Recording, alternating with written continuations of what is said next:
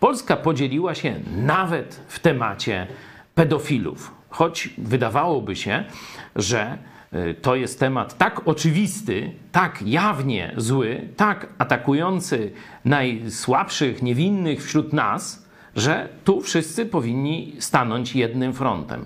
Otóż okazuje się, że ta część katolicko-komunistyczna skupiona wokół PiSu i TV PiS będzie się, e, że tak powiem, nakręcała na pedofilów wśród tam artystów, aktorów, jakichś tam półświadka i tak dalej.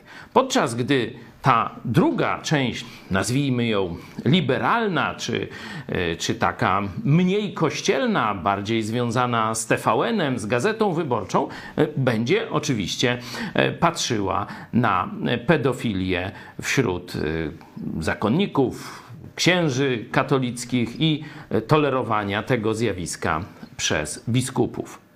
Oczywiście i jedna, i druga pedofilia jest zła. Oczywiście z punktu widzenia moralnego o wiele bardziej naganna jest, czy obrzydliwa w sensie perwersji, zaprzeczenia wartościom jest, perwer- jest pedofilia wśród tych, którzy twierdzą, że są reprezentantami Boga na ziemi. Ale nie w tym rzecz. Rzecz w moralności przeciętnego Kowalskiego.